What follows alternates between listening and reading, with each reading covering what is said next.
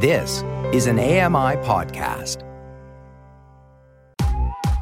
I'm Kelly McDonald. I'm Ramya Amuthan, and this is Kelly and Ramya.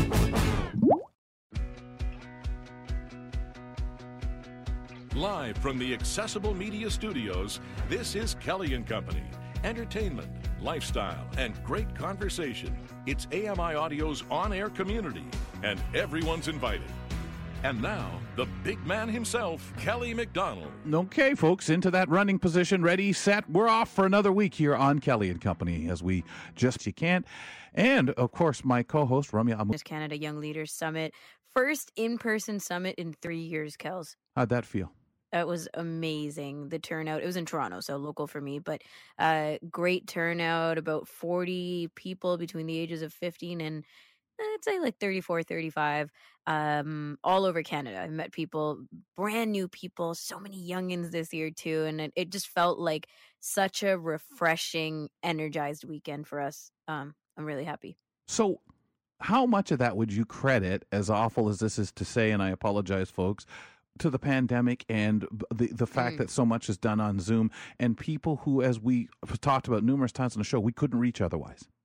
Yes, uh, we've we've said that outright throughout the weekend. People had pointed out that you know pandemic programming was fantastic. It was great for what it needed to deliver, to keep people in touch, to uh, have people remember that these programs are still happening. Don't lose in uh, touch with it.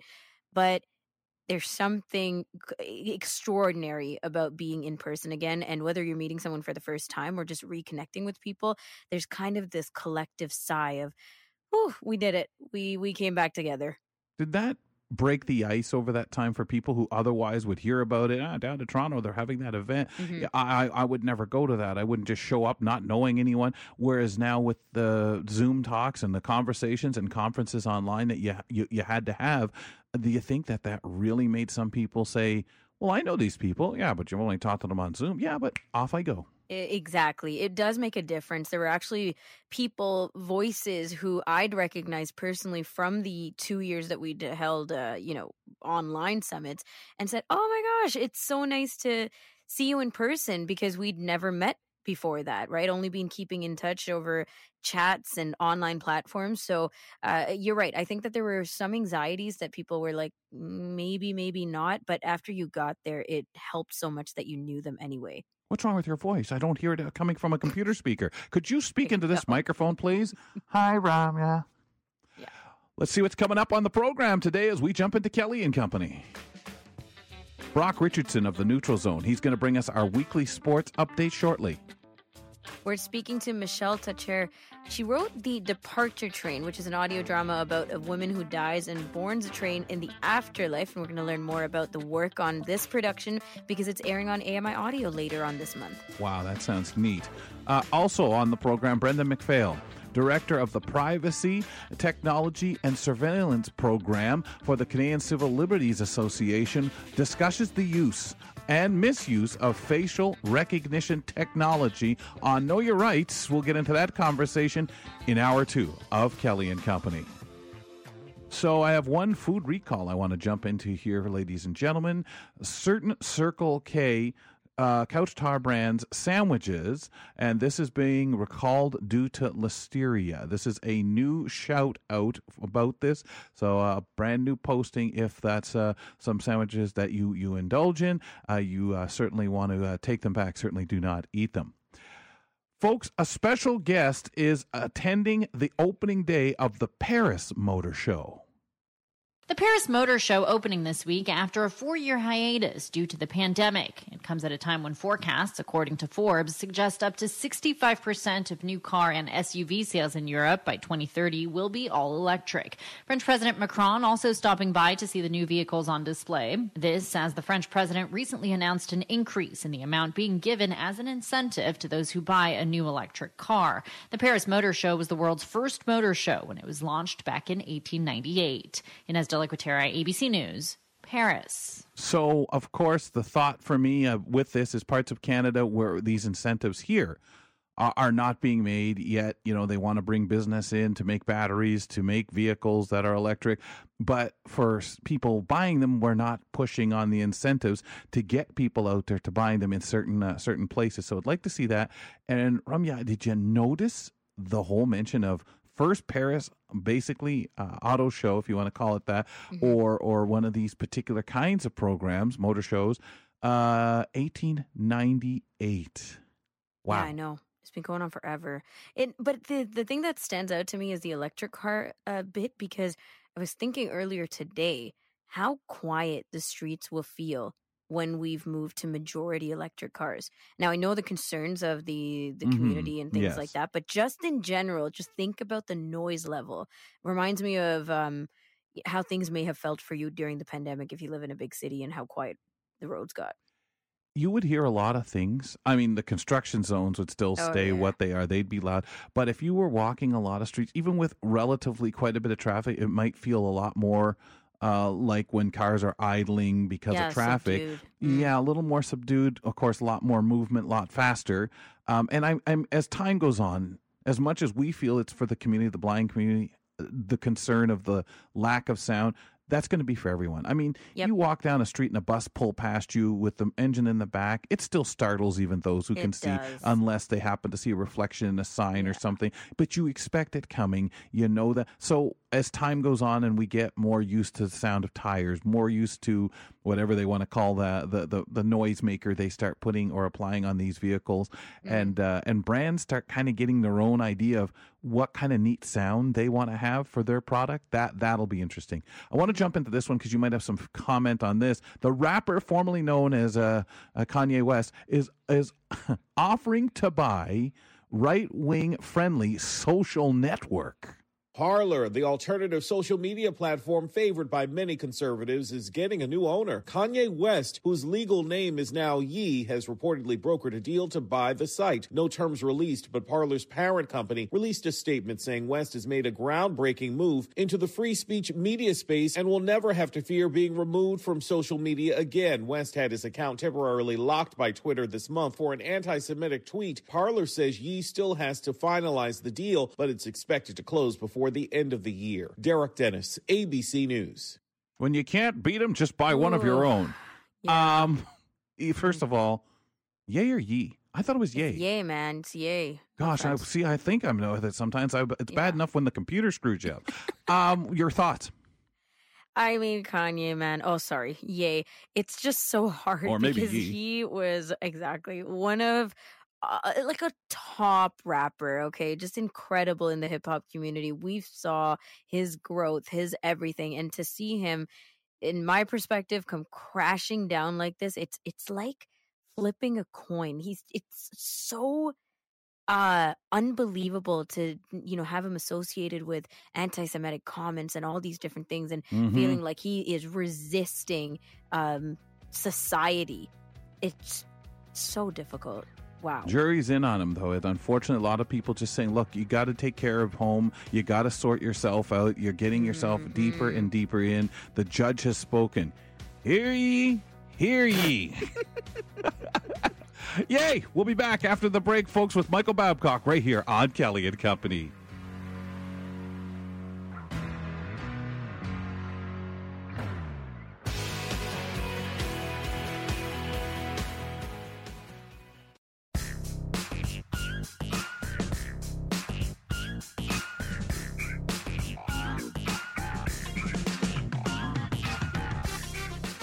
When you feel like leaving us a message, easy ways to do it. And folks, keep in mind, we take your uh, suggestions too for our book of the month here.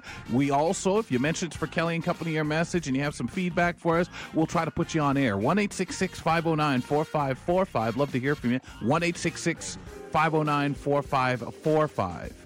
If you just want to send a message, maybe you've got questions about AMI TV, what's going on over there, AMI Tele or AMI Audio, we'll be getting uh, uh, really clued in on some cool stuff happening on there shortly. Uh, you can always send an email to feedback at AMI.ca, ask your question. They'll direct that email to the best person. Feedback at AMI.ca. On Twitter, at AMI Audio. That's the handle. Follow along that way at AMI Audio. You can see what's happening from segment to segment. I'm Kelly McDonald, Host of the program in the London, Ontario home studio, Ramya Amuthan, and she's at the home studio in Toronto.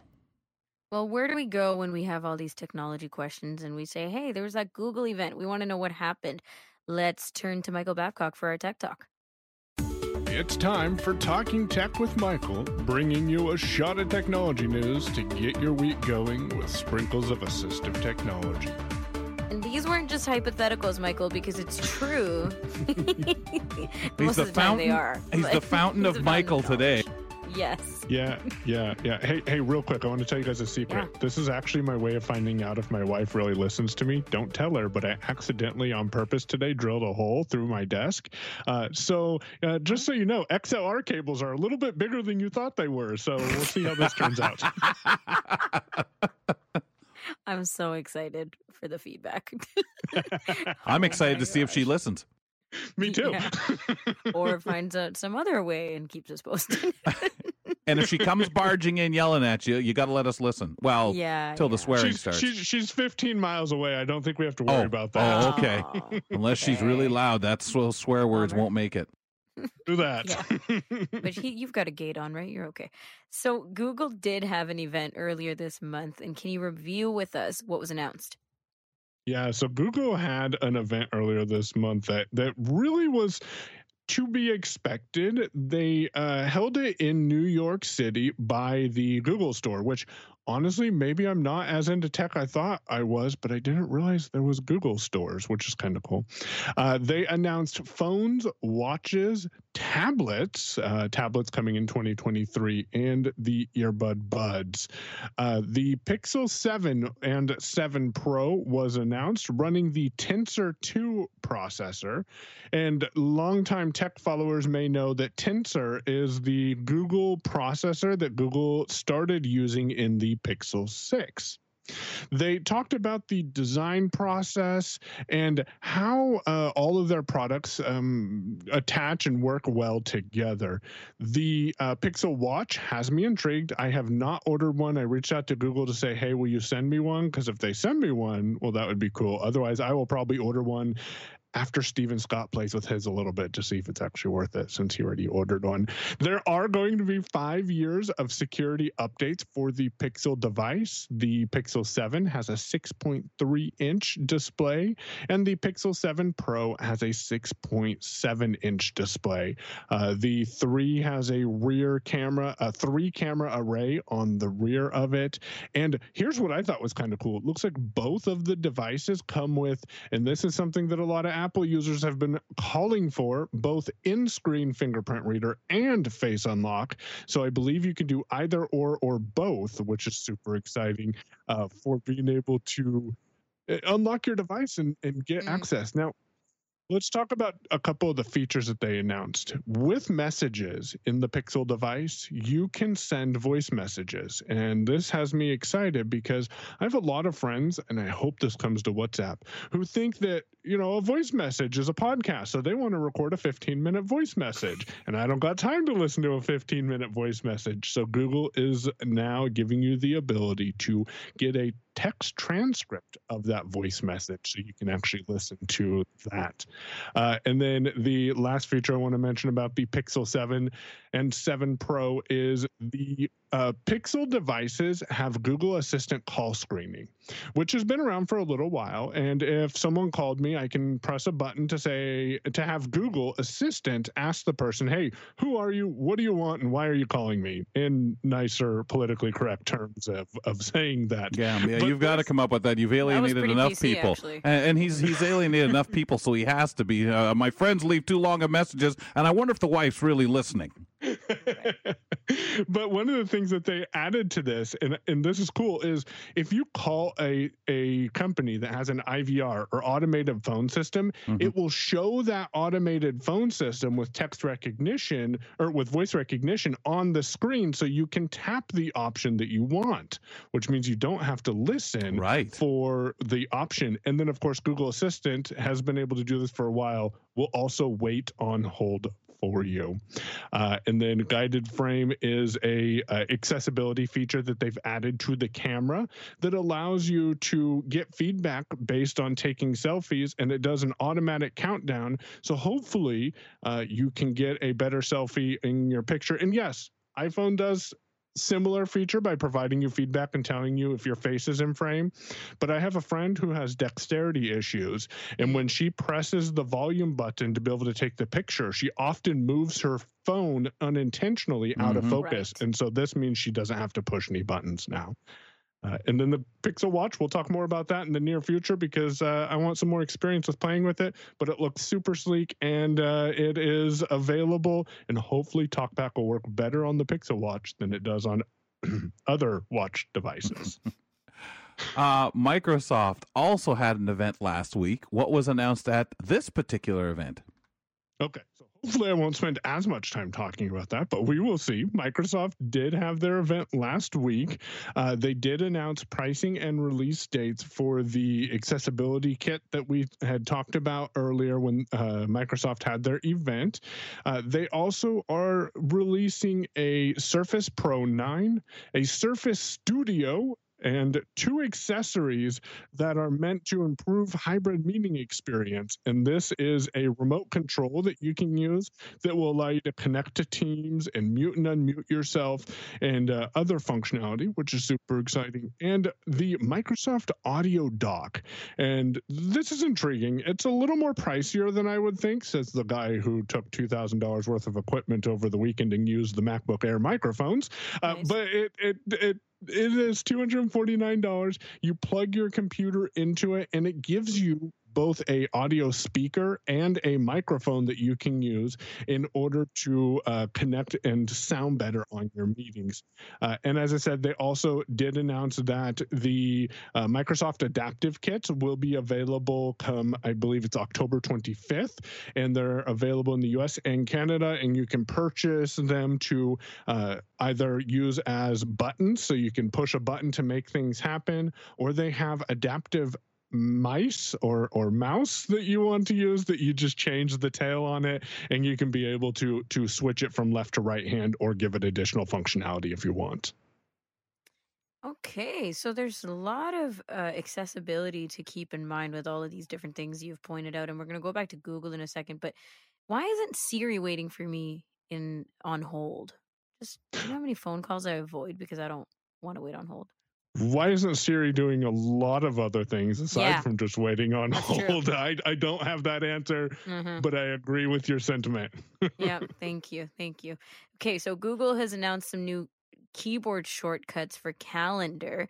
Um, and you were going to tell us what keystrokes we should be aware of. Yeah, so keyboard shortcuts in Google Calendar have been around for a while. And the one keyboard shortcut that I use all the time is the letter C. And that's where I go to compose. And that's how I remember compose a calendar event. And uh, you may need to enable the keyboard shortcut functionality at calendar.google.com. You would simply choose settings uh, located in the top right corner and then go down to keyboard shortcut section and then it'll say enable keyboard shortcut. You tap on or or press enter on yes. Now, one thing that I want to keep people in mind of is if you're using JAWS, you'll need to disable virtual viewer, uh, JAWS key plus the letter Z like Zulu. Or if you're using NVDA, you want to disable the browse mode with JAWS uh, with NVDA key plus space, and then you can be able to use your keystrokes. Now, you can easily manipulate the calendar to show what type of uh, view you want simply by using the keys one through four, and that'll change you to day, week, uh, work week, month, etc. Uh, but you can then use your arrow keys up and down to navigate to previous and next uh, installment of that specific view, left and right to go to a, a next element. So if you're a month view, you can go up and down to move to the month, and then left and right to move around the month.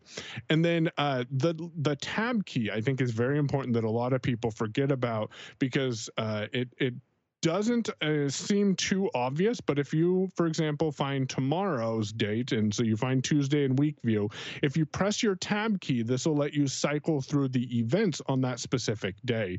Tap the letter C again to compose. You can press enter to edit or delete or backspace to delete an event off of your calendar. Nice. Good. Very good.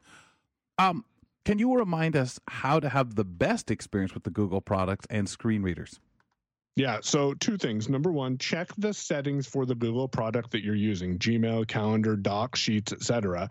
Uh, make sure that keyboard shortcuts are enabled in these settings for that specific product. In addition, Google Docs and Sheets and Slides specifically have an accessibility mode, and you can go into the settings to be able to find that, or in a on a Windows or Chromebook, Control Alt Z, which is also the same keystroke to enable Chromevox will also enable the accessibility mode for you. Uh, on a Mac, that would be Command Option Z, I believe, if I remember right. Uh, and then once you've done that, you want to go in and what I do for Google Docs specifically, because I don't use slides or sheets as much as maybe I should, but for Google Docs, I'll go in and I'll go into the settings and I'll choose accessibility and I'll enable Braille mode because that seems to give me a little bit more feedback from the screen reader. And then last thing I want to mention is in the accessibility accessibility section of Google Docs specifically, there is more information uh, that you can turn on or turn off. Okay. A lot of the big service providers are being mentioned today because Amazon uh, had announced some accessibility resources on top tech tidbits. Can you share some of these resources with us? Yeah, so Amazon has cleaned up uh, and made it easier to navigate their accessibility page for Amazon. They've also highlighted the phone number that's available to call in your region in order to get assistance with accessibility. But Amazon is uh, making some improvements to the A Lady applications, and they're also uh, making some improvements to the way that product descriptions are read. I didn't know this. I don't know if you guys knew this, but you can call Amazon Amazon accessibility, tell them the product that you're looking at, and they can give you more verbose information about what that mm. product is and how it looks in the picture. I've just used Aira for this, but apparently that is a, a right. solution for you as well. And how long are they willing to spend with you? Like, can you go through millions of products with them because there's so many options? I mean, I, I, suspect there's a reasonable solution. I don't know if my wife could call and do the shoe shopping that she likes to do. Right. Exactly. Ooh, and you can get more information about Amazon accessibility. Just do a quick search for Amazon accessibility. It'll take you right to their accessibility page, and uh, then you can get the details about making phone calls to Amazon as well as uh, what resources are available for you.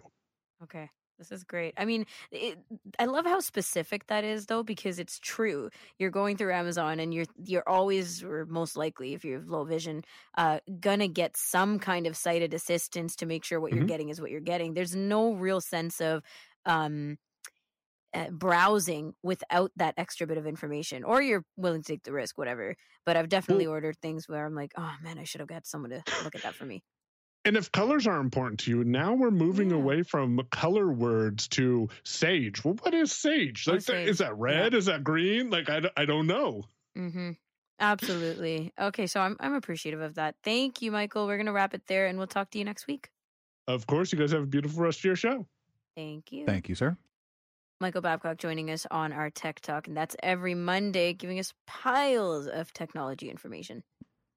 it is interesting with the names of colors. Yeah. But then you have a swatch or something to be able to tell the the color if you can see it. Mm-hmm.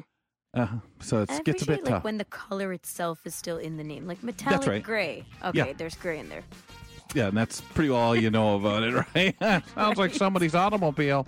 Uh, folks, we'll step aside here, and when we return, Brock Richardson returns with us to the program. He'll have our weekly sports update. He's the host and producer of the Neutral Zone. Stick around.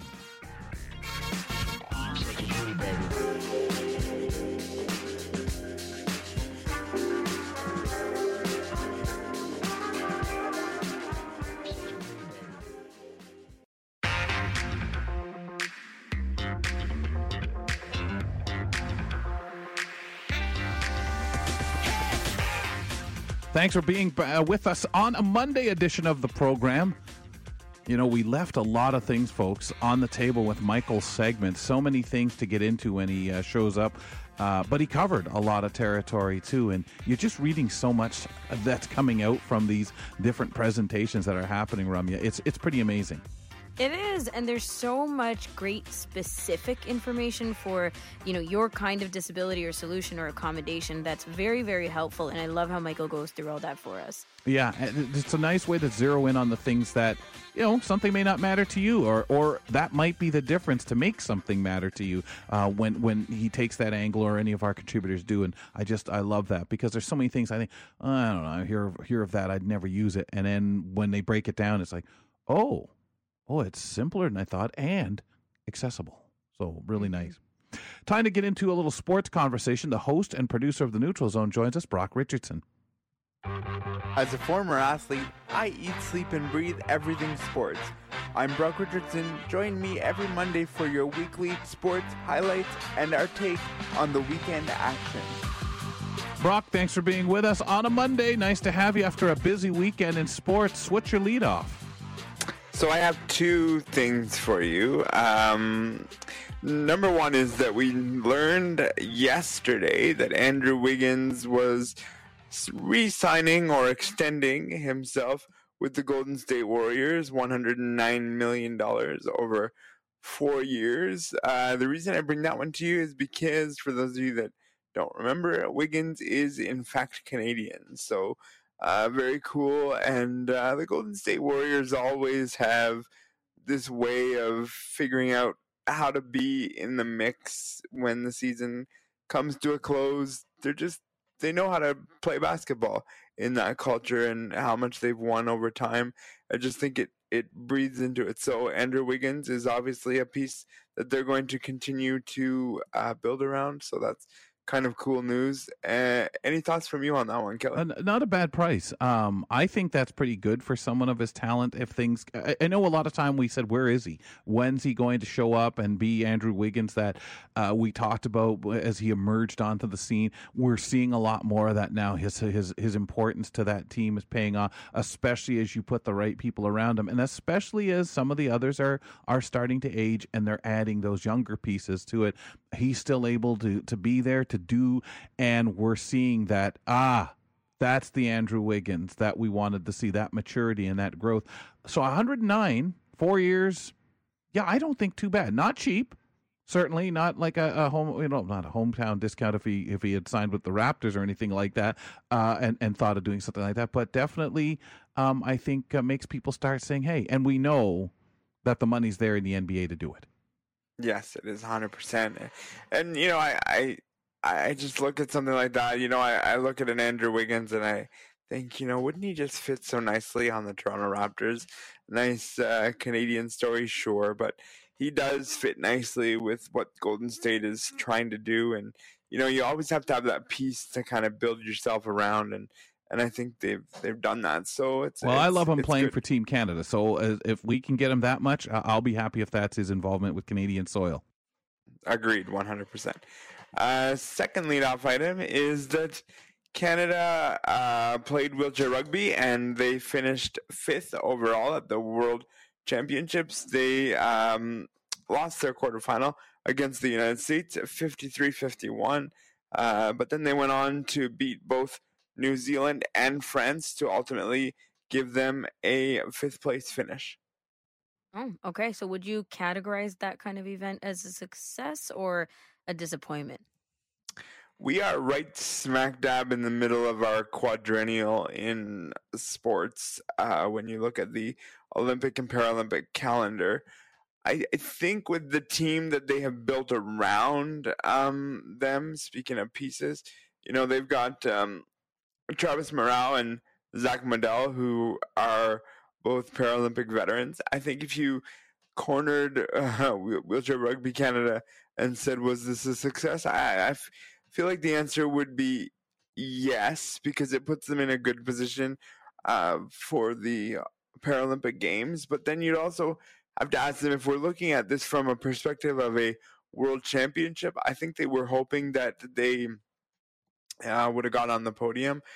Uh, they they lost a game uh, over the tournament where you know you kind of look at this and you kind of think, okay, had we won that one, we would have finished you know second in the pool, and then we would have had a quote unquote easier opponent, which would not have resulted in, in the United States. It would have been someone of a lesser uh, quality for sure. But I think overall, if you look at this and you say, well, we're halfway through the quadrennial, we want to get to the Paralympic Games, we have bigger goals. Yeah, it's probably a success. But if we split it up and say, was it a success for the World Championships? I would argue probably not. Okay, sir. All right, very good. Um, last week we missed you because of the holiday. Mm, there's something you've been kind of wanting to give us an update on something you've kept us posted so far on. Yes. So, uh, as you know, Hockey Canada has been under a lot of fire due to the things that have gone on, and they have um, made it so that their board of directors is uh, completely gone. So there will be new uh, board of directors. The hope is that by December, uh, there will be a new uh, board in place. I, I do think that this is the, the step that needs to take place. I don't necessarily think we're done. I think we need to, the board only does so much. I think we need to look at from top to bottom where we are. But as, as I've said in in many different ways, we need to see physical change, and I believe this is a this the start of this, and it's it's kind of a big deal for Canadians to look and say, well, this is the thing that we can you know point our finger to and say we we we can see change. The other big question, Kelly, that I'm curious what you would say. How important for you do you believe a name change is for Hockey Canada or is not? I think people make something out of name changes. The reality is, you want a cultural change. The reality is, it's going to take time for people to even remotely buy into the fact that you've made these changes. You have to really foster your culture of transparency. In in my opinion, mm. bringing it, it's like when people say bring those big names in of people who have who have dealt with some of the stuff. Yes, yeah, yeah, okay but we also have the basic function of what Hockey Canada is to be. There are some terrible mistakes that have been made here. People needed to be, be they needed a different look, needed different people. But at the grassroots of what Hockey Canada does, it still has to function. You've this has all been set up where these other leagues that are running that are underneath, if you want to call it that, or or um, respond to Hockey Canada are doing so. They're able to carry on and function. We need them to first and foremost do what they're supposed to do and we need certain transparency to show that some of the ridiculous ideas that have been allowed to permeate and stink up the place mm-hmm. are gone and not returning. Yeah, I well, agree. Go ahead, Rami. If I could just add, and I think you're really right about that part, Kels, where people make something out of dot dot dot. And when you say name change, Brock, I think that even if we know, you know, change the name of Hockey Canada, we laughed a couple of weeks ago about, you know, Justin Trudeau's take on all of that and and think, well, yeah, but that doesn't really mean anything. No. But I think for us as people, we need that signifying factor. We need to that symbolism of change being happening and that people aren't dragging their feet on this. And if that means a name change, that that that's going to make this uh, feel like something's happening for us because that's the way we perceive it, then it would make a difference, right? Yeah. Yeah, yeah. I, th- I think to your point, though, Ramya, when we did laugh about it last week, I, I think there was a portion of what Justin Trudeau said regarding look, if you guys think you're the only ones that can run Hockey Canada, mm-hmm. you you have to be kidding. And and you know there are there are many Canadians that are you know suited to do the job. Who that rem- who that is remains to be seen, of course. But it, it almost felt like to me like Hockey Canada was, you know, sort of feeling like, oh, we're in- invisible and we don't, we don't, we can't be touched. Oh yeah, well, yeah. okay, take take away money from everybody and watch how fast people say, no, I, I can't do this anymore because at the end of all this, money is the, the moving factor in all this. And it, and if some of the big sponsors have come out and said, "Look, we're not funding this because we don't see a change," and and when you have no money, you guys can be as bullish as you want and say we're going to stay in in place, but the fact is, if you have no money, you can't run an organization, and it, it's just that simple. And I, I think that that's sort of, you know, Justin Trudeau to me was sort of the jumping point of everyone realizing, well, even though we're kind of laughing and it's kind of in in jest what he's saying, he's got a point. And some of the sponsors may have turned around and said, no, we're not doing this because shortly thereafter, a whole bunch of sponsors said, yeah, about the money you thought you were getting, no moss. Yeah, but So- what, but what sponsors want to be associated with that? And that's No, really what don't. it comes down. There, it's bad business for them, and that's what some people will have the attitude. Oh, they're just doing that because it's bad business. We all know nobody needs anything huge to follow them to know what was being done was wrong. Uh, you can spin it and justify how come and, and come up with any answer you want. But you know, you have a, you have a building filled with manure. Putting a new paint job on it doesn't change what it is.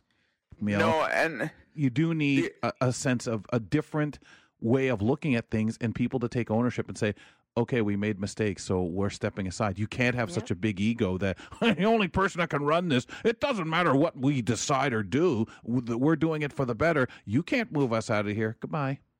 Yeah. The other thing I, I want to point out, because it was a narrative that I saw and I've continued to see, is that national sports organizations, are also referred to as NSOs, also this is you're, putting yourself on notice to make sure that your ducks are in a row and you know what's going on in your sports organization. Because again, if we're sitting here and acting like Hockey Canada is the only one to make mistakes, we we need to look at that too because other national sports organizations will need to be sure that everything in their organization whether sexual assault or something you know else everyone needs to be aligned and, and knowing that they're doing this. And trust me the government is probably thinking let's go check out some other nsos and seeing what we can what we can find here and and make sure that you know our t's are crossed and dot, and i's are dotted. I, I think that that's a real big thing. So to me NSOs, National Sports Organization, you have now been put on notice to make sure that your ducks are in a row Right. because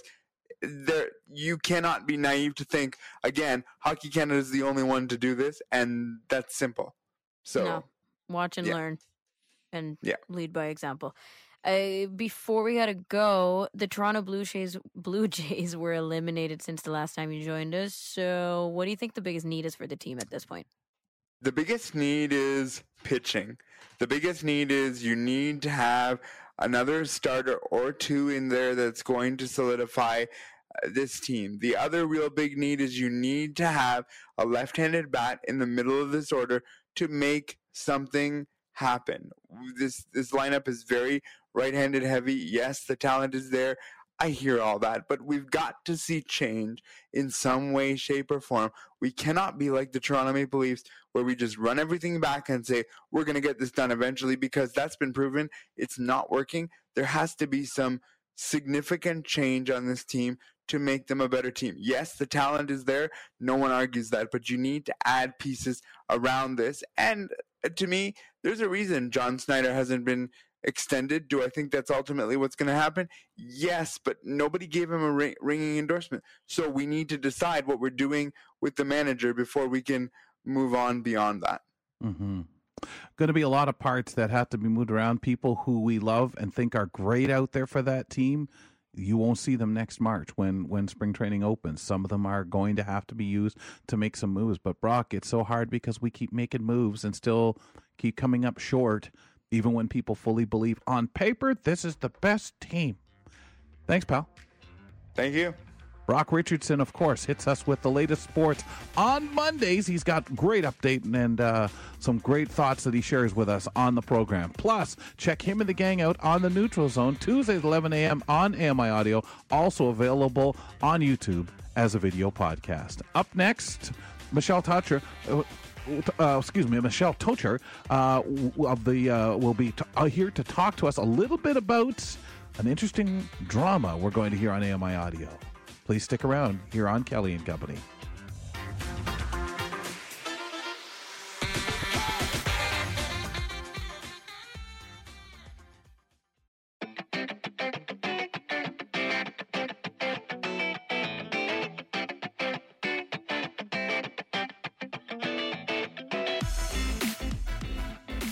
Welcome back to the program. Catch the Pulse this Thursday at 1:30 p.m. Eastern right here on AMI Audio, and of course 10:30 a.m. Pacific Time. This week, Joetta speaks to Tim Martin of York University about the way documentaries cover homelessness and mental illness. This is in his Canadian Journal of Disability Studies article narrating the housing crisis, encountering madness, homelessness, and neoliberal neoliberal uh, logic uh, in these film-based narratives. That's the Pulse this Thursday at 1:30 p.m. Eastern Time, 10:30 a.m. Pacific Time, right here on AMI Audio. The show is also available uh, as a video podcast, uh, as well as on your favorite podcast platform. Kelly McDonald here with Ramya Amuthan. Okay, Kels, we love keeping people posted on things to come up on AMI TV, on AMI Audio, upcoming content or initiatives. So we're keeping you posted on Mondays. We're we're locking this segment in. So we're meeting meeting today Michelle Tocher. She's an author and a storyteller, and we're going to talk about the Departure Train, which is something that she worked on, and this is an audio drama about a woman who dies and boards a train in the afterlife very mysterious. So, Michelle, welcome to Kelly and Company. Thank you for joining us. Thank you for having me. It's nice to be here. I'm really looking forward to talking about the departure training. We have a whole bunch of questions on that. But before that, can we talk about you and writing? What do you enjoy writing? What have you uh, written that we may know about already? What's uh, going on there? Hmm. Well, I've written um, some books that are most of my books are are a mix of fiction and nonfiction. Mm-hmm. Although I've written a few fiction books as well, um, but I really love writing between worlds and um, looking at per- personal experiences in this world and in the mythological, sort of moving in between these two worlds. So, one of the books that um, is fairly well known is a book called How to Ride a Dragon, which is uh, the stories of women who are dragon boating after breast cancer. And uh, they told their personal stories while they wove it with dragon mythology and wow. looked at, at their cancer from the point of view of a, an experience of meeting a dragon. So, is it the characters that um, that you dive deeper into with these merging of two worlds, the weaving of, or is it the the world building itself? Yeah, it's um, it's a little bit of both. It's the encounter with the mythological world or the the the imagined world. So I draw a lot on traditional mythology and folklore and fairy tales um, I'm really interested in the motifs that continue to move through the psyche of the human race and the ones that we encounter when we're dealing with different things in life that are challenging, especially. Mm-hmm. Uh, and how do we move through those things in life, and how can the the mythological world, the imagined realm, help us to move through these things? Right, like an amplified what if scenario but making it very imaginative. Yeah, yeah, that's quite interesting. That's right. Because yeah. there's always that kind of um, when you think about that mythological world or or anything like that, we we can find that that interesting similarity. Like I think about a dragon, and when you, you speak cancer, you know, we think of obviously battling that that beast, but what's a dragon you know and the the the, the fire of it. it. Eh, there's so many little things that each person aren't they gonna gonna kind of pick up on their own and where they're going to interpret it as well or or feel that connection in in whatever way most uh, um, is amplified to them. Yeah, that's right, Kelly. And it, and it was interesting in the book how all the different women um, really wrote their own dragon story, and some of them mythologized their dragon as um, a very dangerous um, beast, kind of like in the Western world. That's the way we've depicted the dragon, and and um, a number of the other women in the book saw their dragon more as an Eastern dragon, so with a more of a beneficial role, bringing the mm. rain and bringing healing, and associated it with the dragon boating experience itself, which is a, a very healing experience. So, yeah. Yeah.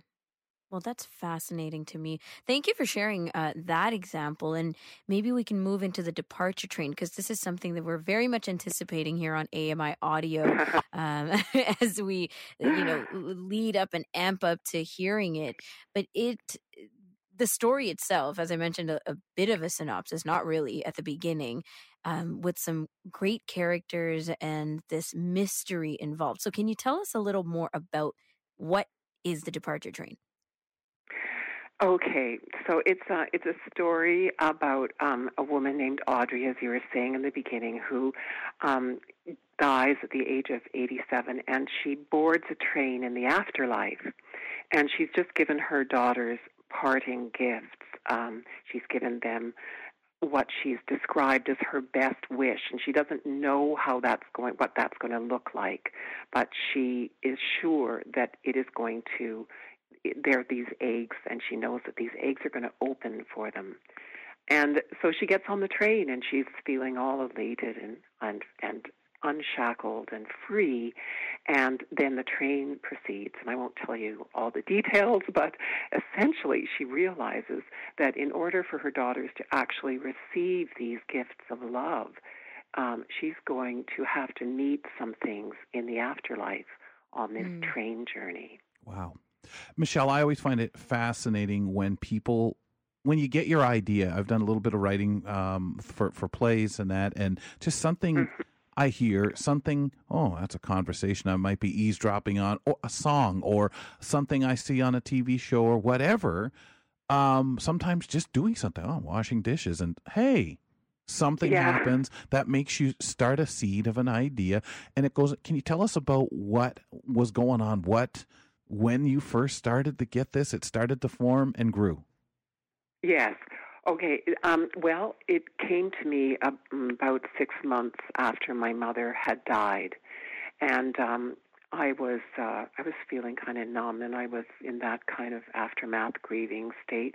I really wasn't expecting to write a story about the you know a woman boarding a train in the afterlife. It really came to me um, in a quite a remarkable way because it was suddenly with me, and I suddenly felt this illumination, and I needed to write it out, and I quickly wrote it uh, out the, the the bones of the story, and I. For the first time after my mom passed, I wept and I I felt my mother's blessing in this mm. story. It was very real and present for me. And um, I, I rediscovered it a little while later, and then I wrote it out as a as a full short story, not a long one, just a, a readable length. Um, and then I shared it with Nicole Ahrens, who's the director for the Departure Train, and she was the one who said, "Hey, do you think that this could be made into a play?" Mm. Um, and there it went. It started wow. to mm. unfold. Can you mention? You said you wrote down quickly, and and I understand that feeling as well because you're so afraid of an idea going away. But sometimes there's another reason that we suddenly got to put this down, got to put this down. Like you said, you put it down. Whew, and then you revisit and expand upon it was there that just that i don't want to i don't want to forget or do we go back to some of that urgency and support from from your late mom or or what made you and do you feel get the idea and just put down what you're doing and start highlighting? Yeah it really did feel like and it, you know this is my my felt experience of it but it it did feel like like something that came from my mother because it was my mother was so in the story.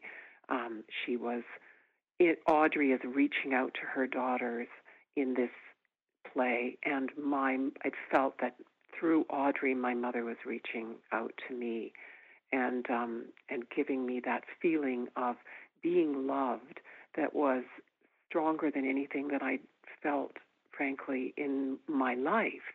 It was a very, very powerful uh, feeling of movement and uh, joy and catharsis and grief and and um, mother love. Mm-hmm. Well, I mean, it, Yeah. it came from that place for you, right? From the idea, from the place you were at, and then um, expanding and flourishing into this huge project with so much support and collaboration as well. Does the tone come through? Like all these emotions you just mentioned, um, does that come through in the tale? Yes, it does. and it has been um, expressed by people as being a cathartic experience because Uh-huh, they go sure. through something on the journey, and Right. it because it's in our ears, it feels very much like um, you're getting on a train with her, you know, and you're taking the ride and going through her life and Right. um, having these experiences with her. So you definitely go through a uh, an experience with her. You mentioned Nicole a moment ago. Was the idea for this to get to become a, an audio drama as you wrote it? Was when did that first come to be? Yeah, well, in, in, in, initially, um, Nicole had envisioned it to be a stage play, and we did a reading at the Gladstone in 2018. We did a staged reading, and um, the actors brought a lot of themselves to it, but it was still a reading. Um, and we got a lot of feedback from people. And one of the things that was challenging was because this train is moving through all these periods of time, people need to know where they are in space and time. And so we realized after that that we really needed to write something that was a bit more sonically immersive so that people would know where they were without being need, without needing to be told. They would know from the sound cues and what was going on in the scene exactly where in time they were. So that was a great challenge, and I wrote a sonically immersive script before COVID. So when COVID happened, we were kind of ready for it and mm-hmm. excited about going in this direction. Well, I mean, just in this conversation alone, I feel like we've touched on uh, so much to do with timing, right? The past and the present and the afterlife, and uh, and then of course the evolution of this short story becoming an audio play. Michelle, thank you so much for your time. We really appreciate it, and we're looking forward to the AMI audio airing of the Departure Train as well. Well, thank you for having me, Rami. Uh, that's it's really been great to be here. Thank you. Hope to chat with you soon. Talk later. Okay, thank you. Bye bye.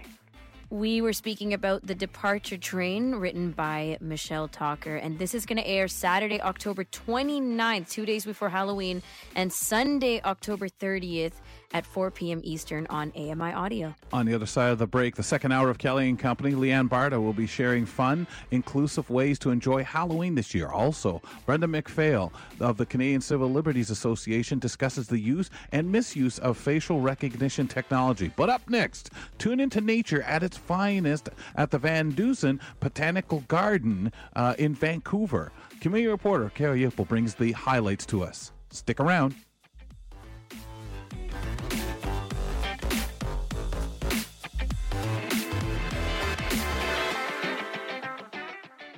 To the program. Ramya Amuthan and Kelly McRound the world joining us. Remember, check out the Kelly and Company podcast. You can subscribe using your favorite podcatcher and simply just settle back and listen to the show in segment form or the complete Kelly and Company podcast experience will be tossed on an audio vanity card. Whatever way you enjoy listening to the program, we're with you. We love it. We just appreciate you being on board with us. Well, on Mondays, that's what today is, and Tuesdays, we visit with our community reporters generally, and we get a chance to find out about the things going on in their regions. So today we bring in Carol Yapel uh, from uh, British Columbia to join us on the program, and we get to see what's happening out there. Carol, welcome back. Nice to have you with us, of course, again. Wonderful to be here. Thank you. Well, I like this first one. We get thinking about it, and especially as this part of Canada, we start heading into the winter. You start, oh boy, I could really use some flowers, plants, and that kind of thing. Uh, let's talk about VanDusen Garden Harvest Days. Uh, what is this boca- botanical gardens? Yeah, well, this is a really nice event, and I don't know if you've heard that we've had the best weather out here this fall. It's been kind of remarkable, really. J- just a moment. So- I'm going to have these guys disconnect you for saying that. Now, come on. Now you're teasing us. I'm sorry to tell you, we we could use some rain, but in the meantime, for those of us with a visual impairment, I must say, being able to get out and about Oh, has been yes. so wonderful. And this VanDusen um, garden, it used to be a golf course, and it's 55 acres in the middle of town. And there's a big fairway. It used to be a fairway. Now it's a great lawn. and it's surrounded by 7,500 species of, of rare plants and, and trees. And so, So these accessible harvest to get to. Well, it's easy to get to on the bus, and Right. it's right in the middle of town. But the more important thing for me, using my white cane in the garden, hmm is that because this is a special festival and it's a special place and it's designed with wide paths, there are no bikes, there's no scooters, people aren't on their phones, people are there in the garden. And so it allowed me to feel like I could have, you know, a peaceful nature experience there. Wow. And and how about as you say with your cane getting around that walking that feeling comfortable not just feeling you had to stop and stay sitting somewhere. Yeah, that's right. And I think it's because, uh, I, unlike Stanley Park here, let us say, where people are, you know, Mhm. running around all ways, there is an admission for this festival. It's it's eight dollars and sixty cents, but it opens at ten. It stays open until five. And I went on the Sunday of Thanksgiving weekend and stayed for four hours. Nice. So what It was such a beautiful experience. There are food trucks. There was fiddle music. Um, I like to touch the plants myself Mhm. too. So I don't know about you, but I, I I'm curious about your textures. Anything particular that as you checked out that maybe you had never really touched before, or that was an interesting texture, as well as the nose. What did the nose tell you as you went through? oh well. Thanks for that question. Um, the leaves, because it's been so dry, there's this amazing fragrance in the air Mm. of just the drying leaves, and I don't know if that speaks to you. The smell of fall. Oh But- yes. it it it's really quite something and there are even some roses still there that you can smell and as far as um touch goes they have the famous Vancouver cedar trees the red cedars and that bark is really rough and interesting to the touch and ferns i don't know whenever i'm on a path i just kind of reach out and touch what's there I love it. Um, and the thing that I find really interesting because I love fall. Um, before we, we move on to your next stuff, uh, what I really love with with something like this is not only is it a botanical garden, you get a, a whole bunch of organized stuff there to check out, available to you at your fingertips, and, and that you can smell and just walk through and experience. Every location, every town, every city, every countryside has that feel of, of fall, particularly whenever that season comes along, wherever there's going to be different sounds, smells. So it's always a unique experience. But when you go to something like a botanical garden set up like this to enjoy that time of the year, uh, wow, you, you, you can't lose, can you? No, I really, really enjoyed it. And they'll also, I went by myself with my white cane, but there were lots of families there. And it is billed as a sort of family friendly event. So they have things for kids, and it's all set up to be enjoyed by all. Amazing. Carol, can we talk about the next item, which is also really, really fantastic? It's the Vancouver Writers Fest. Yeah, that's right. Well, I picked one outdoor event and one indoor event and Mhm. one virtual event just because Nice. I feel like going into fall, it's good to keep, you know, kind of all everything going. And the Writers Fest this year, it's 35th annual. It's a very beloved event out here, and it's in another central location in Vancouver called Granville Island. And it's also very accessible by the bus. And this year, they're actually offering, uh, upon request, free tickets for companions for those with disabilities. So I'm going to attend tonight, the opening event. It opens tonight, October 17, and it runs until the 23rd. And I think there are 80 events with 115 writers. So it's it's a very very big event here in town. And what kinds of things um, can people uh, who show up expect? What what can we take part in? Well, I don't know about you, but I like I like audiobooks, but I also like to have people read to me. Yes. yes. so I think this is a mix of, of interviews. There are there are interviews with authors, but then there are authors that are just reading their own work. Uh, on Friday night, there's a poetry bash, which I think is a mashup of a, a number of different poets. That's and fun. there's actually a free event on October 19th. It's an online event that you can register for with Buffy Sainte-Marie, this who's is a really sort of great. Canadian singer songwriter legend. Yeah. I know. And and the the kinds of books that are being uh, highlighted or featured, I guess the writers as well. Um, we're talking nonfiction and fiction, so really there's something for everybody. Oh, yes, I think so. And Yeah. writers from all over the world. There are a number of Canadian writers, of course, but um, it's an international representation always. Mm. Mm, very nice. We'll put that up So on the that's blog. writers, oh, go writers ahead. writersfest.bc.ca. And Okay. the box office number is 778 658 0462. Awesome. We'll also get that up on the blog, ami.ca slash Kelly Co. And let's get into a little bit of virtual fitness with chair yoga. Well, um, the thing is that once we get inside, I always find, okay, how am I going to keep it going? Right on. So there's there's an organization out here called BC Blind Sports, and they offer online fitness and chair yoga classes. So actually, I'm doing the fitness, not the chair yoga, but both are offered. And for an annual fee of fifteen dollars, you can use Zoom and have these one-hour programs described by people who know how to work with people who have a visual impairment. And that's, I think, really an important feature. Yeah, I think as a way of um, obviously describing and obviously just speaking so that you following along, especially the new people, the last thing you want when you're trying something or jumping into a group like this, you don't want any discouragement. Right, and also the being very specific about Yes. their instruction and like which is my where is my left arm going and Yeah. and how is it lifting and is it facing the wall or is it facing you know so they're they're experienced in doing that description part. There's a lot of um, and when you when you join any fitness group particularly there's so much eh, unless they're really aware of you unless who's leading it is really good at there's so much of the follow me along do what i do and and and for us obviously that's not going to work so something tailor made like this is really really wonderful because otherwise you have everybody doing different things I mean it's some kind of workout but may not be the one they want you to have Yeah, that's right. That's an excellent point.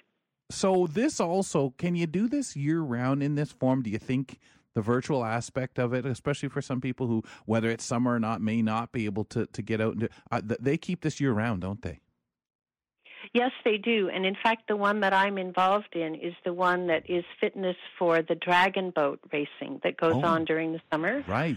So I did that one summer, and I just liked the instructors so much that I kept at it. But it they run programs of of all different sorts throughout the whole year, and and the virtual programming is also running all year. That's amazing. And it's really interesting when you think about the dragon boating, how this, of course, works for everybody who needs to stay in that condition for what they're doing. But uh, I'm assuming anyone could join that, whether they wanted to join the dragon boating or not, and, and obviously reap the benefits. Oh yes, I think so. That's Mhm. really amazing, really wonderful, and going back also to the uh, uh, the chair yoga, fantastic stuff as well. Uh, Carol, of course, thank you very much. Wonderful stuff, keeping us indoors with virtual, a little more indoors, but also with the season coming, really enjoying that harvest and the botanical garden out there. Thank you. Thank you. We will talk to you next month as we visit with our committee reporters, ladies and gentlemen, Mondays and Tuesdays right here on Kelly and Company. Uh, Carol Yipple is our committee reporter in Vancouver, British Columbia, taking us on a wonderful trek today with her around and uh, lots of great information there. You want to check it out, go to the blog, ami.ca slash Kelly Co, where you can uh, check out links to her topics as we put those up there with our uh, reports that our community reporters bring us on the program. We'll stop for just a couple of minutes, ladies and gentlemen. And on the other side of the break, Leanne Barta is going to share uh, fun, inclusive ways to enjoy Halloween. It's going to have snacks and everything involved, folks. We know it. She's going to bring it to us. We'll talk to her after the break, right here on Kelly and Company.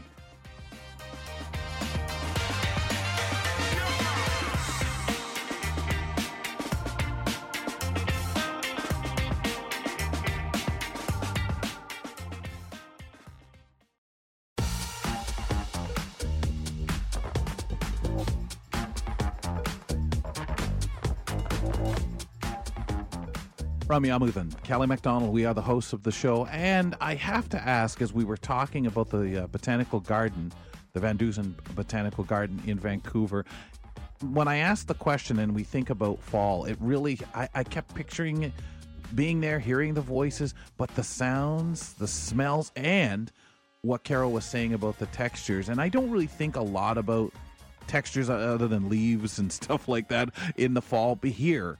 Um, but when you think about the smell of the fall, uh, such wonderful things. Do you have a, a favorite smell of the fall?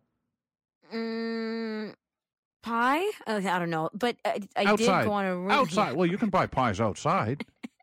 yeah, just like bakery smells, anything Off those no, honestly, roasting, roasting vegetables, stuff like that. But aside from food, I did go on a really nice, very early walk this morning. Kels, it was like the break of dawn, you know, seven a.m. So dark outside, but it was lovely. The smell and the crunch of the leaves. So, the what smell? The, I don't know. It's like the the, dampness fall smell, the fall Yeah. dampness, because that's heavy. I like the uh, fresh leaf smell that smell almost well, and they probably are um, from maple trees. The maple smell. Oh, I love that too. But we That don't get is that here in Toronto. What? We don't get no Did Toronto move out of Canada? Is- What happened? Of course you get it. Do we? It Oh, just I've smells smelled it in different Toronto. from.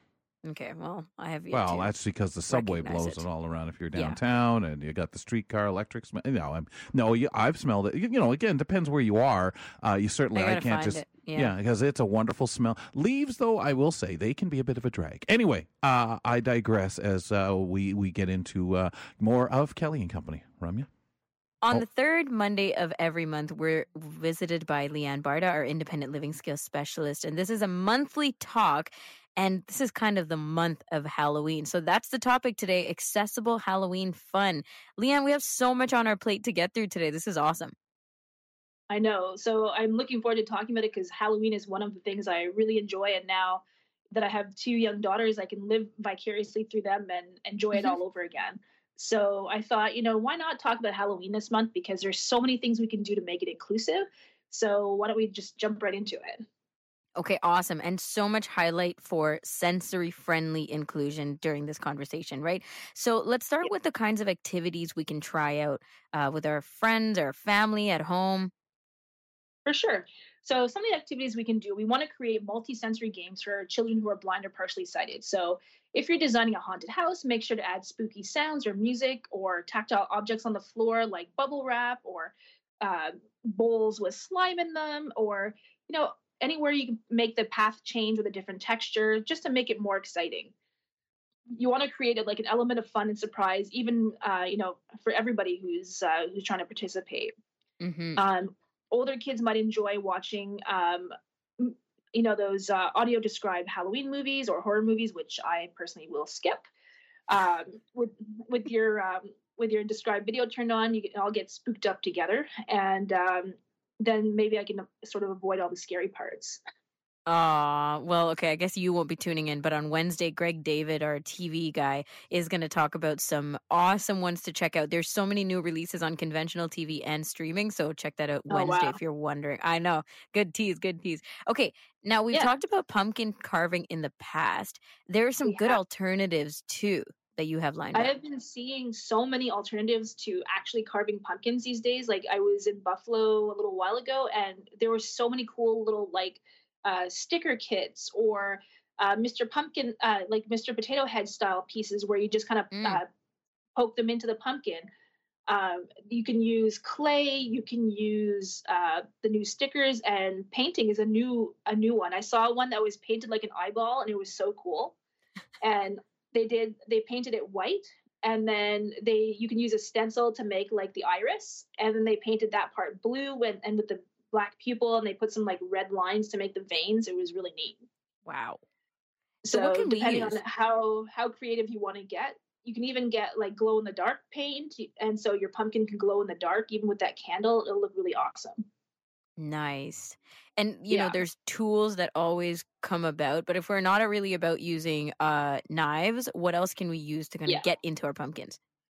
So there are a lot of these pumpkin carving kits, but I find like the little saws and the little tools they include are a little bit flimsy and they kind of fall apart.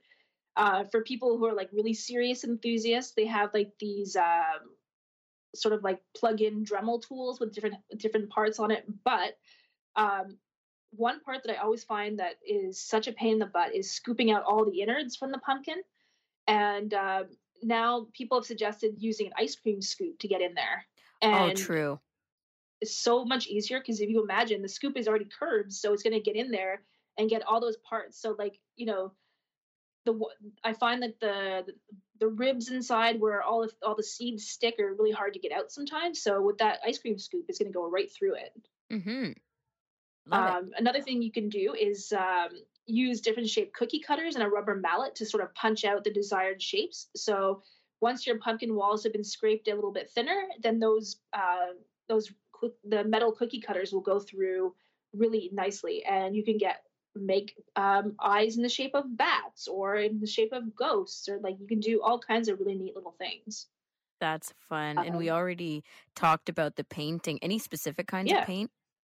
Um, I think you can use acrylic and just make sure your pumpkin is really dry before you start, or your paint is gonna kind of get smudged. So just give it a good dry with a nice paper towel and um, before you start. And then some people, if you're not sure what the colors are, you can add scents to each of the paint. So if it's brown paint, you can add some cinnamon.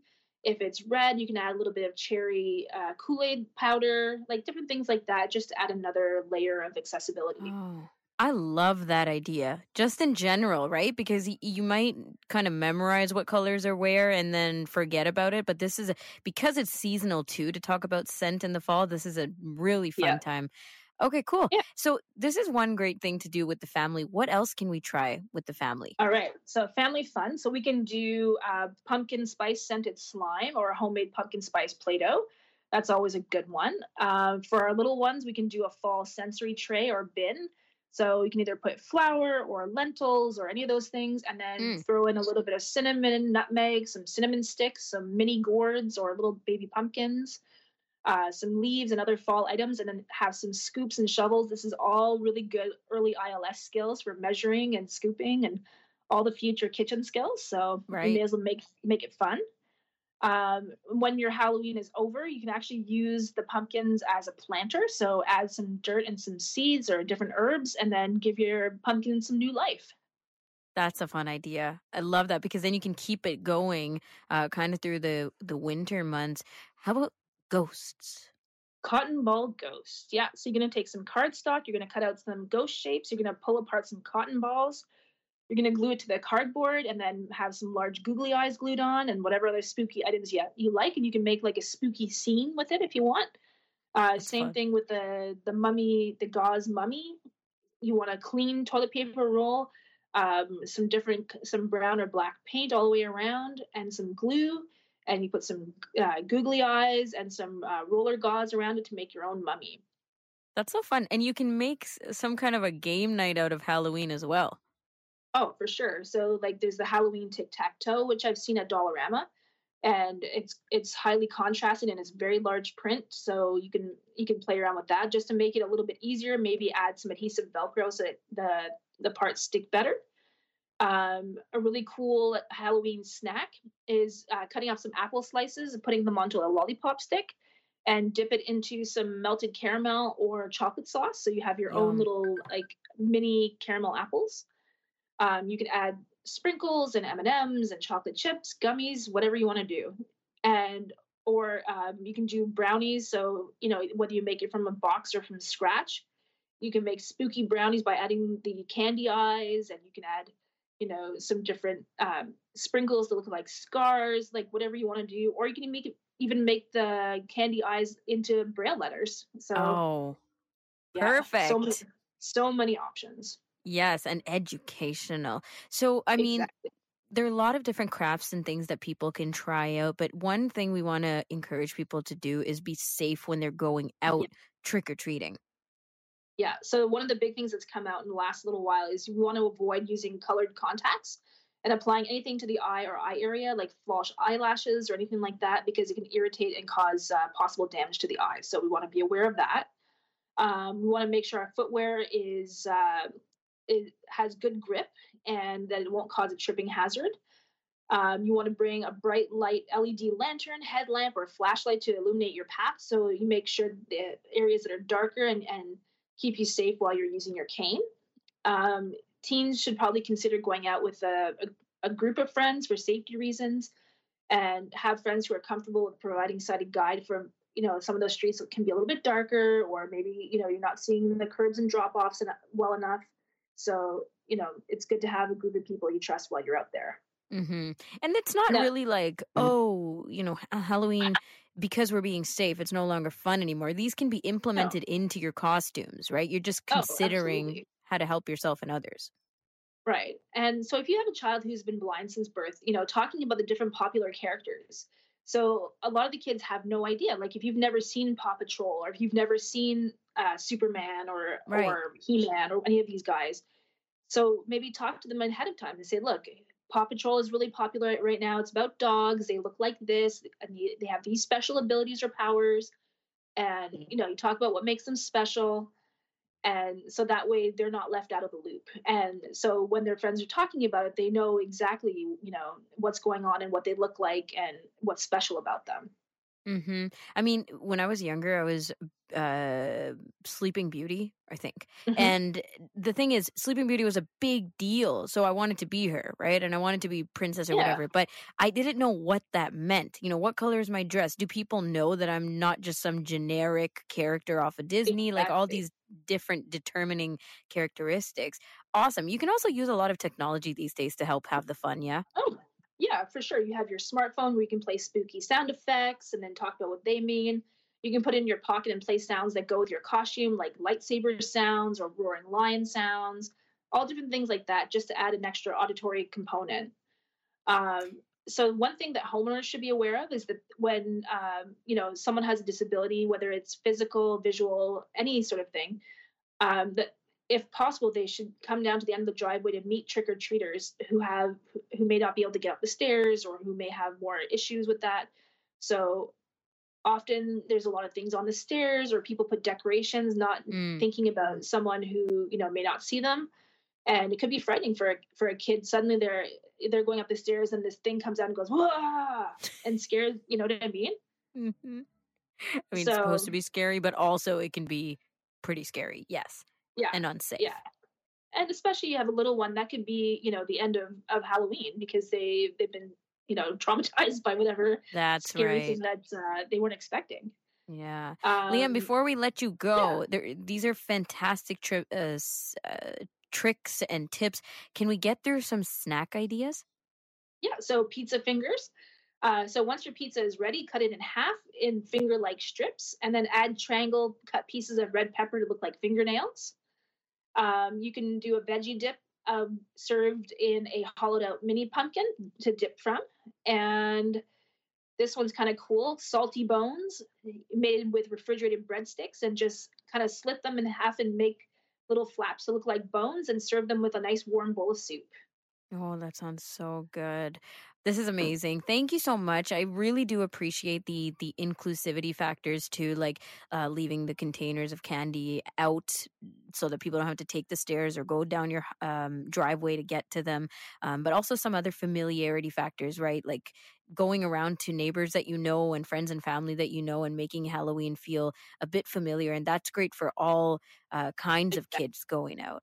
Exactly. And this is awesome. Really appreciate hey, your time and bringing these up uh, every year. It's fun to recap the Halloween fun.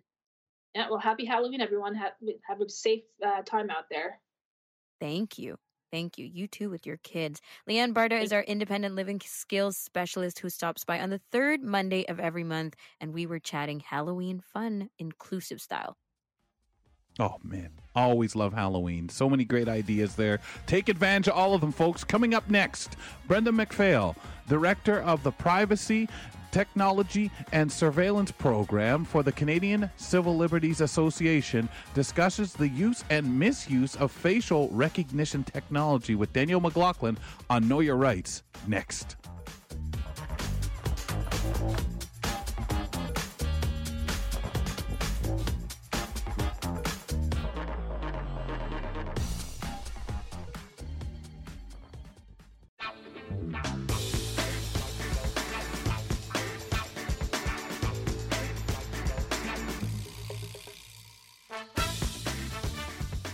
One of the adjustments that we made to the program was making sure that in our longest segments of the show, we can go as long as we can with some of the topics because they just a lot of time burst out of those segments, quite frankly.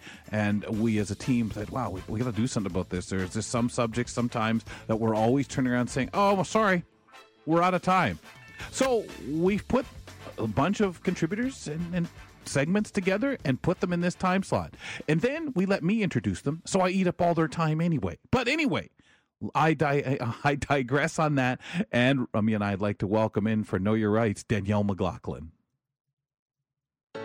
Let's examine questions that can't be answered by a simple yes or no.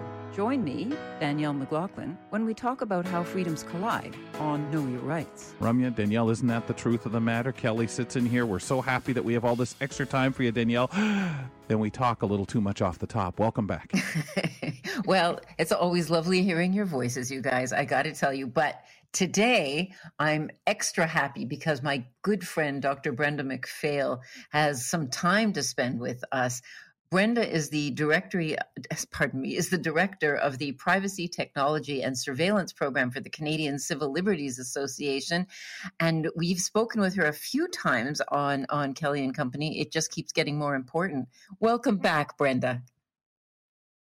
Hi, and thanks so much for having me again always such a pleasure. Now, you have been in the media quite a lot in the last uh, few weeks. Um, and every time I hear you, I confess, even though I have no right to, to just feeling proud of you. So I just wanted you to know that. Um, but one of the things that you have been talking about and that we will be speaking about today is the use of facial recognition technology, uh, a bit of a concern for some of us. Can you tell us a bit about this technology and where it's being used? Sure. So, facial recognition technology, or as we sometimes call it at CCLA, facial fingerprinting technology, is basically a technology that identifies people using pictures of their face. Um, we call it a biometric technology, and a biometric, of course, is just something connected to your body. Of course, our faces are part of our body. Um, and this software analyzes key features on our face and takes measurements to make sort of a mathematical map of our face. So, how far is it from the tip of your nose to the top of your cheekbone, to the bottom of your chin? And then it, you know, it takes many, many such measurements and creates what they call a template um, that can be compared against other photos of you um, and used to identify you. Um, this is something that we're all kind of familiar with. If we have a, you know, we might have a phone that we can hold it up in front of us and mm-hmm. it will unlock once it recognizes our face. Um, but of course, it has many more uses that are slightly less individually beneficial. So it's used in lots of places, um, both by governments and by private sector actors. Of course, one group that's really interested in using it are police.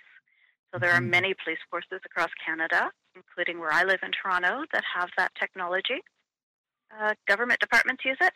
So our driver's licenses and our passport photos are all um, designed to be used with facial recognition technology. Uh, that's if you've ever had to sit for one of those recently, you'll know they're very picky about getting full face photos, very stern with you about not being allowed to smile. That's to make it easier to do that, run that facial recognition software. Immigration is using it. The Canadian Border Services Agency uses it. The Liberal Party of Canada used it to identify voters in a recent Riding Association nomination, which mm-hmm. CCLA thought was a very bad idea and wrote to them about it, although they didn't write back. Um, huh. And then, of course, it's not just government agencies; it's it's private sector bodies like stores. So, Cadillac Fairview malls were the subject of a recent investigation by the Privacy Commissioner of Canada for their use of facial analytic technology. It was determined that they were using people's faces without their consent. So, it's it's increasingly cropping up across all sectors and in places that you would expect. Very interesting. So it's not just, you know, someone takes a snapshot of you. They are actually digitizing information about your face. And I, I would gather that's more reliable than just, you know, somebody saying, yeah, I think he, that looks like the guy I know. It, it actually gives measurements so that you can, you can compare it carefully uh, one photo against another or one photo against a face and, and, be more sure that the person is the person that you're seeking or the person that that uh, appears before you. Um, you you mentioned consent. Uh, you know, normally, uh, unless it's incident to arrest, we have to uh, consent to having our biometrics captured for for some purpose or other. Is that is that not correct? It is correct. And just before we get to consent, I want to push back a little bit on the idea of accuracy for these. Oh, good. Because of course that's always an argument. That's always an argument when you've got a, a, a machine mm-hmm. um, to act in, instead of a human, that the machine is objective, that it might be more accurate, or that it will be more accurate. One of the problems with facial recognition technologies, um, in part because it's a function of how photography works, um, based on, on contrast, right, between light and dark areas in a photo to create an image. Uh, there's a known problem with accuracy in many facial recognition problems, uh, so that it's better at identifying white faces than it is at identifying black faces or brown faces hmm.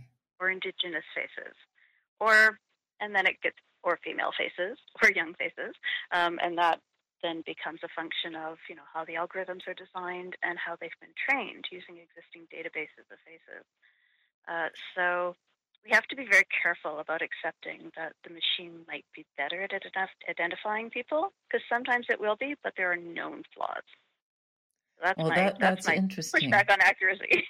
Thank you. I, I, I, I think that's very important because so often we, we make an assumption that because it's data, it must be accurate.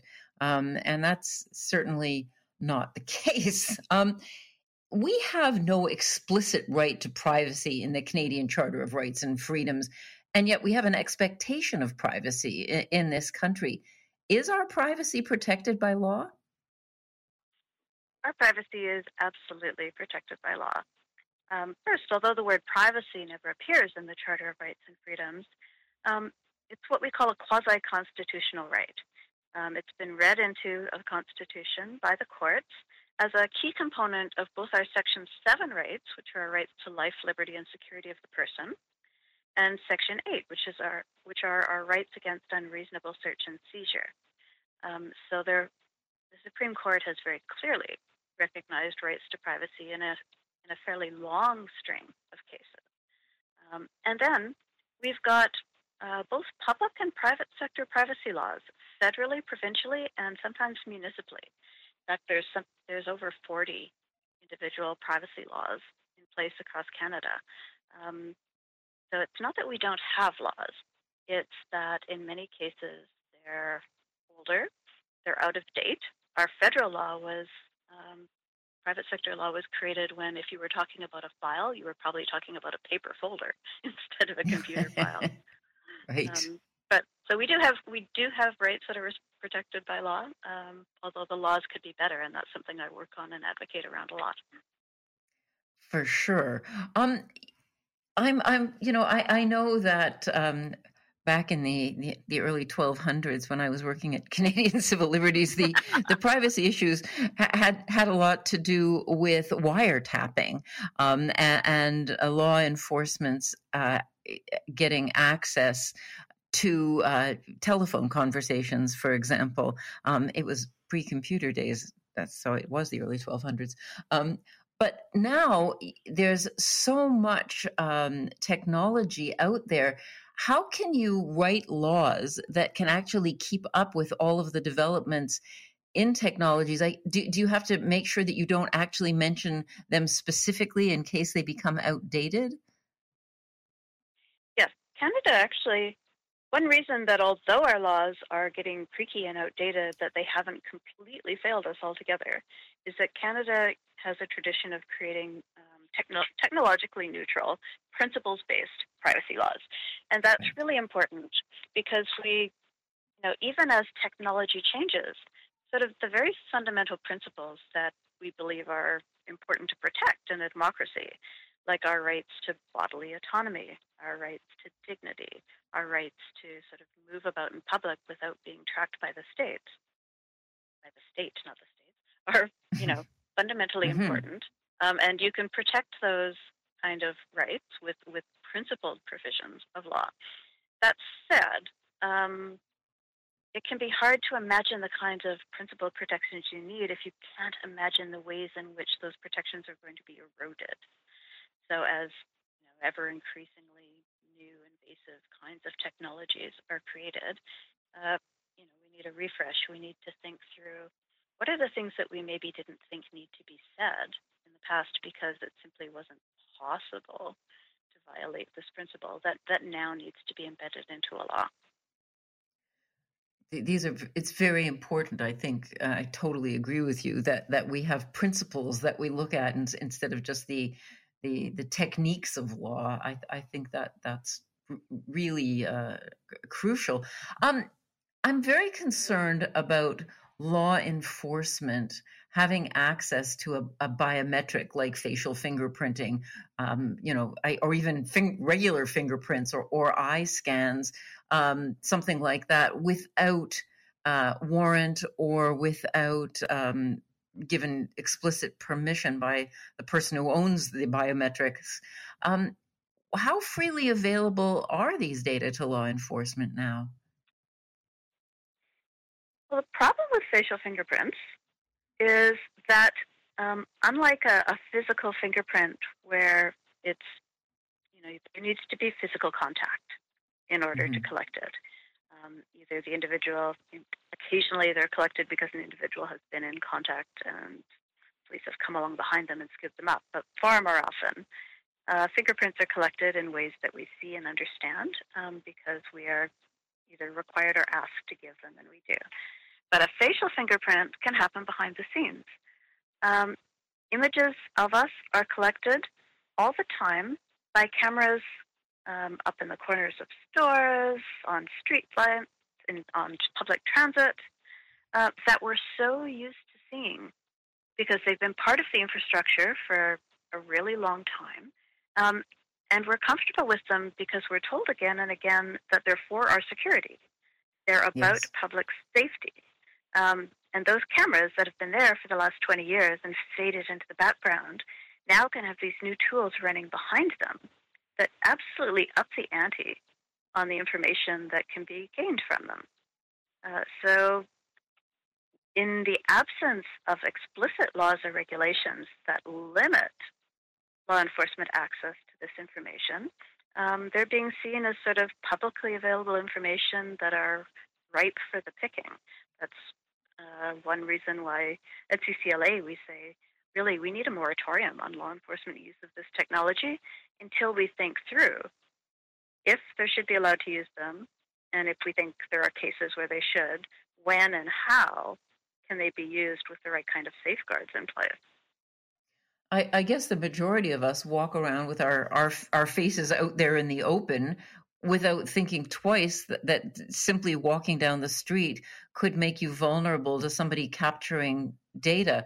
I know that as as a, a person who loves watching uh, murder mysteries, um, that, that, you know they're always saying, "Well, let's let's get the CCTV on that." And you know the assumption that that the police forces have is that you know all the stores and all the street corners uh, have cameras, and that the cameras are constantly recording who walks in and who walks out when they're date stamped and time stamped and all the rest of it.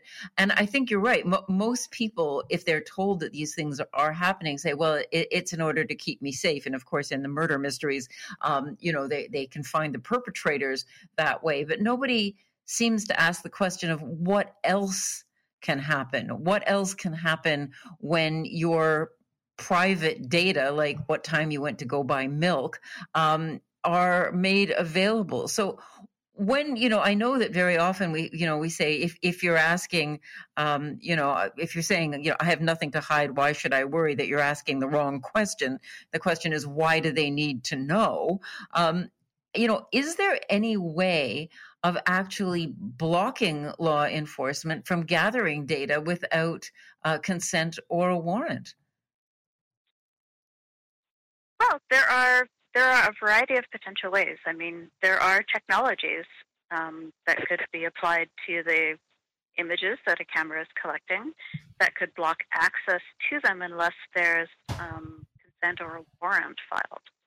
Uh, the difficulty with those technological fixes is that in many ways it normalizes the idea that it's okay to collect the images all the time. Yeah. Um, and, you know, in a democracy, we have this, this fundamental belief um, in innocence until proven guilty and in Yes. the, ability, the, the right of individuals to, to move through public spaces unfollowed by the state.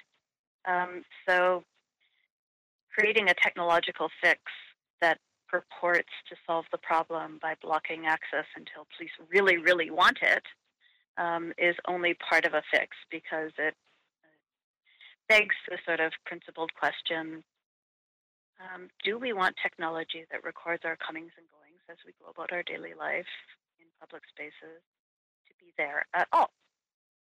Is Mhm. that is that reasonable in our society? Is that creating a place that we want to live or not? Um, so then the other solution, rather than allowing all of the images, cameras to be put up and images collected and, and technologically blocking them, is to have laws that say when it's okay to collect them and when it's not, and where it's okay to collect them and where it's not. So in public spaces, um, is it an unreasonable search to Yeah. constantly collect images of people as they move about? Are there constitutional limits on the ability of police to sort of subject us all to a form of mass perpetual surveillance just in case? Um, Just in case. That- you can probably guess right. the way I phrase that sentence. I think Yes. yes, there, there should be limits, and uh, that it is a, a fundamental violation.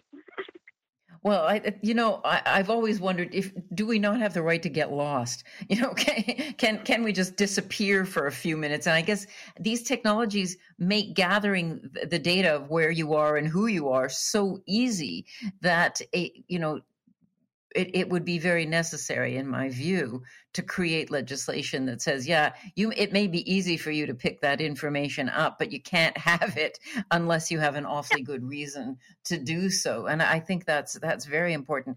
Thank you so much for explaining this to us and also for talking about the principles because I think we often lose that in the discussion of, of the technologies. And Brenda, as always, it's a great pleasure to have you on the show. Thank you so much. Always wonderful to talk to you at Kelly and Co. Well, you know we're going to ask you back.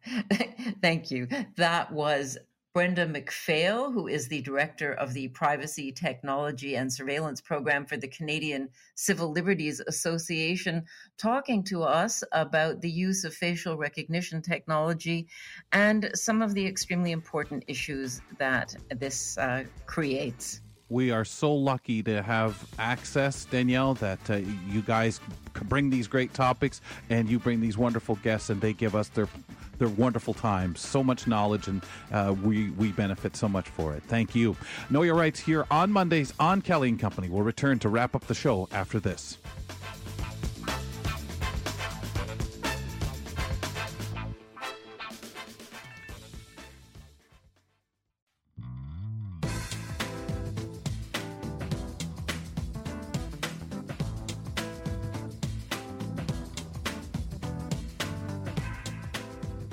Paul Daniel is unable to be with us, so we'll run down what's coming up on Now with Dave Brown uh, on AMI TV shortly. So just stick around. We've uh, got a few hints and notes about it. We'll get to that in a few moments. Ramya and Kelly McDonald, hosts of the program. So let's look back, as we like to do, to suggest segments that you can go back and maybe pick from the Kelly and Company podcast feed or listen to on one of the repeats of the program. We do that at uh, uh, 10 p.m. Eastern and 6 a.m. in the morning on AMI Audio. But you may want to do it through the Kelly and Company podcast. Subscribe using your favorite podcast platform. We'd appreciate it if maybe while you're in there, give us a rating and review. Thanks, guys, for the uh, rating and reviews that we've gotten lately. Uh, Ramya, any particular segment you want to remind folks to check out while they're in there? Writing came up uh, a couple times today, um, our community reporter Carol Yapel in Vancouver talked about the Writers Fest that's coming up. Um, but for me, significantly, talking to Michelle Tocher, who wrote the short story "The Departure Train," which is now being converted into an AMI audio or into an audio drama that's being aired on AMI audio. I just loved getting into that with her. She was so open to sharing about where the idea for this came from, how it made her feel, and how she put that down on paper and it flourished into this amazing project. Um, but it was just a lot of raw emotion that went into this first iteration of the departure train. Um, but talking about that, the you mentioned it yourself, Kelly, as a writer, right? Like talking about what the ideas come from and what spins into that being a real thing like from just an idea to something on paper something that you're sharing as art um, it was a fantastic conversation with her sometimes too and and when you're talking to people well, anybody gets an idea. I don't care if you're talking writing a script sure. writing a book writing a song writing a poem. There's a moment that something clicks something makes you say yeah. And as as as she talked about going and writing it down right away then coming back later flushing it out a little bit more and then literally writing the item, the genuine article, the script that is going to be or the story itself mm-hmm. after finding those extra things you want to to put in, whether it's uh, comments from other people. I just think it's pretty tremendous when eh, when someone will share that because a lot of time you know well, what were you doing when you when you got the idea for this well uh, you know i was eating a roast beef sandwich Oh, right. okay. But something at that point, something they may have been looking at, something they heard outside somebody say as they walk by their house or whatever, you know, but it may not be that, wow, oh, no wonder you got the idea but uh, the mind is an interesting thing and i absolutely love when people have that process that they hear something they they put down the napkin after wiping their hands grab the pen nearby or go right to the computer leave crumbs all over the keypad and write those little notes. I just find that mm-hmm. amazing uh, to get into and and and always find that an interesting uh, well what we it's like when people ask you where were you when? And it's it's such an interesting everyone's so different. Everything they write every idea they get it's just tremendous. Uh, we're just about out the door, folks. But for those of you wanting to check out Now with Dave Brown, Rummy has got a little tee up for tomorrow's program. Remember, they're on 9 a.m. in the morning on AMI TV, also available as a podcast. That's right. And on the Tuesday edition, Megan Gilmore, freelance journalist, is taking a closer look at the federal government's Disability Inclusion Action Plan. There's a lot to discuss there, I'm sure. Dorothy McNaughton is reflecting on accessibility at polling stations. And this is, of course, the uh, ahead of the municipal elections in Ontario. Nelson Rego discusses some new features being added to Samsung's Bixby voice assistant. I mean, we talked about Google and Microsoft and Amazon today, so why not add Bixby, Samsung's Bixby to the lineup and you guys can learn more about that as well. Is that what the TVs have? Bixby? Yeah, yeah, it's the Samsung screen reader slash voice assistants. So I wonder if updates would be there, or particularly for people using them on. Is there other like on the Samsung phones? Would that be the Bixby as well? Uh, on the phone, if you're using it like Siri, you mm-hmm. know, the as an assistant, it's Bixby. If not, then I think they just call it Samsung Voice Assistant now. Hmm, like they made it into some generic term. Wow, mm-hmm. sounds like something we don't want to miss, especially any of us looking at the product or utilizing it, whether it's a TV or uh, or your phone. Thanks, Rum. Thank you. We will return to the airwaves here. Uh, I like seeing airwaves. I know we're talking all those old things said, right? As as Danielle mentioned during her segment. Uh, we will be back tomorrow at 2 p.m. Eastern, and a new study from the journal Neuroscience reveals further impressive information about dogs' sense of smell. Dr. Danielle Johnkind tells us a little bit more. Is it time to replace your toothbrush? What do you mean, none of my business? Anyway, the only reason I'm asking is Francis Wong tomorrow will share tips for oral care on our wellness segment. So there, I'm not trying to get too too personal. Sorry. Uh, leading up to White Cane Awareness Day, community reporter Matthew uh, Matthew Rochette shares his personal experiences coming to grips with his white cane. Also, with the theme of thanks, Young Wang focuses on good encounters she's experienced recently and pays tribute to her late father, who she showed appreciation to in the words of a book. And hanging out with us on the Voices segment tomorrow, we hear from AMI reporter, uh, newest to our our team, Grant Hardy, as he joins us. We'll be talking about his switch from TV to radio. We jump into our next show tomorrow at 2 p.m. Eastern. Fedora's off to you, folks. Talk to you then.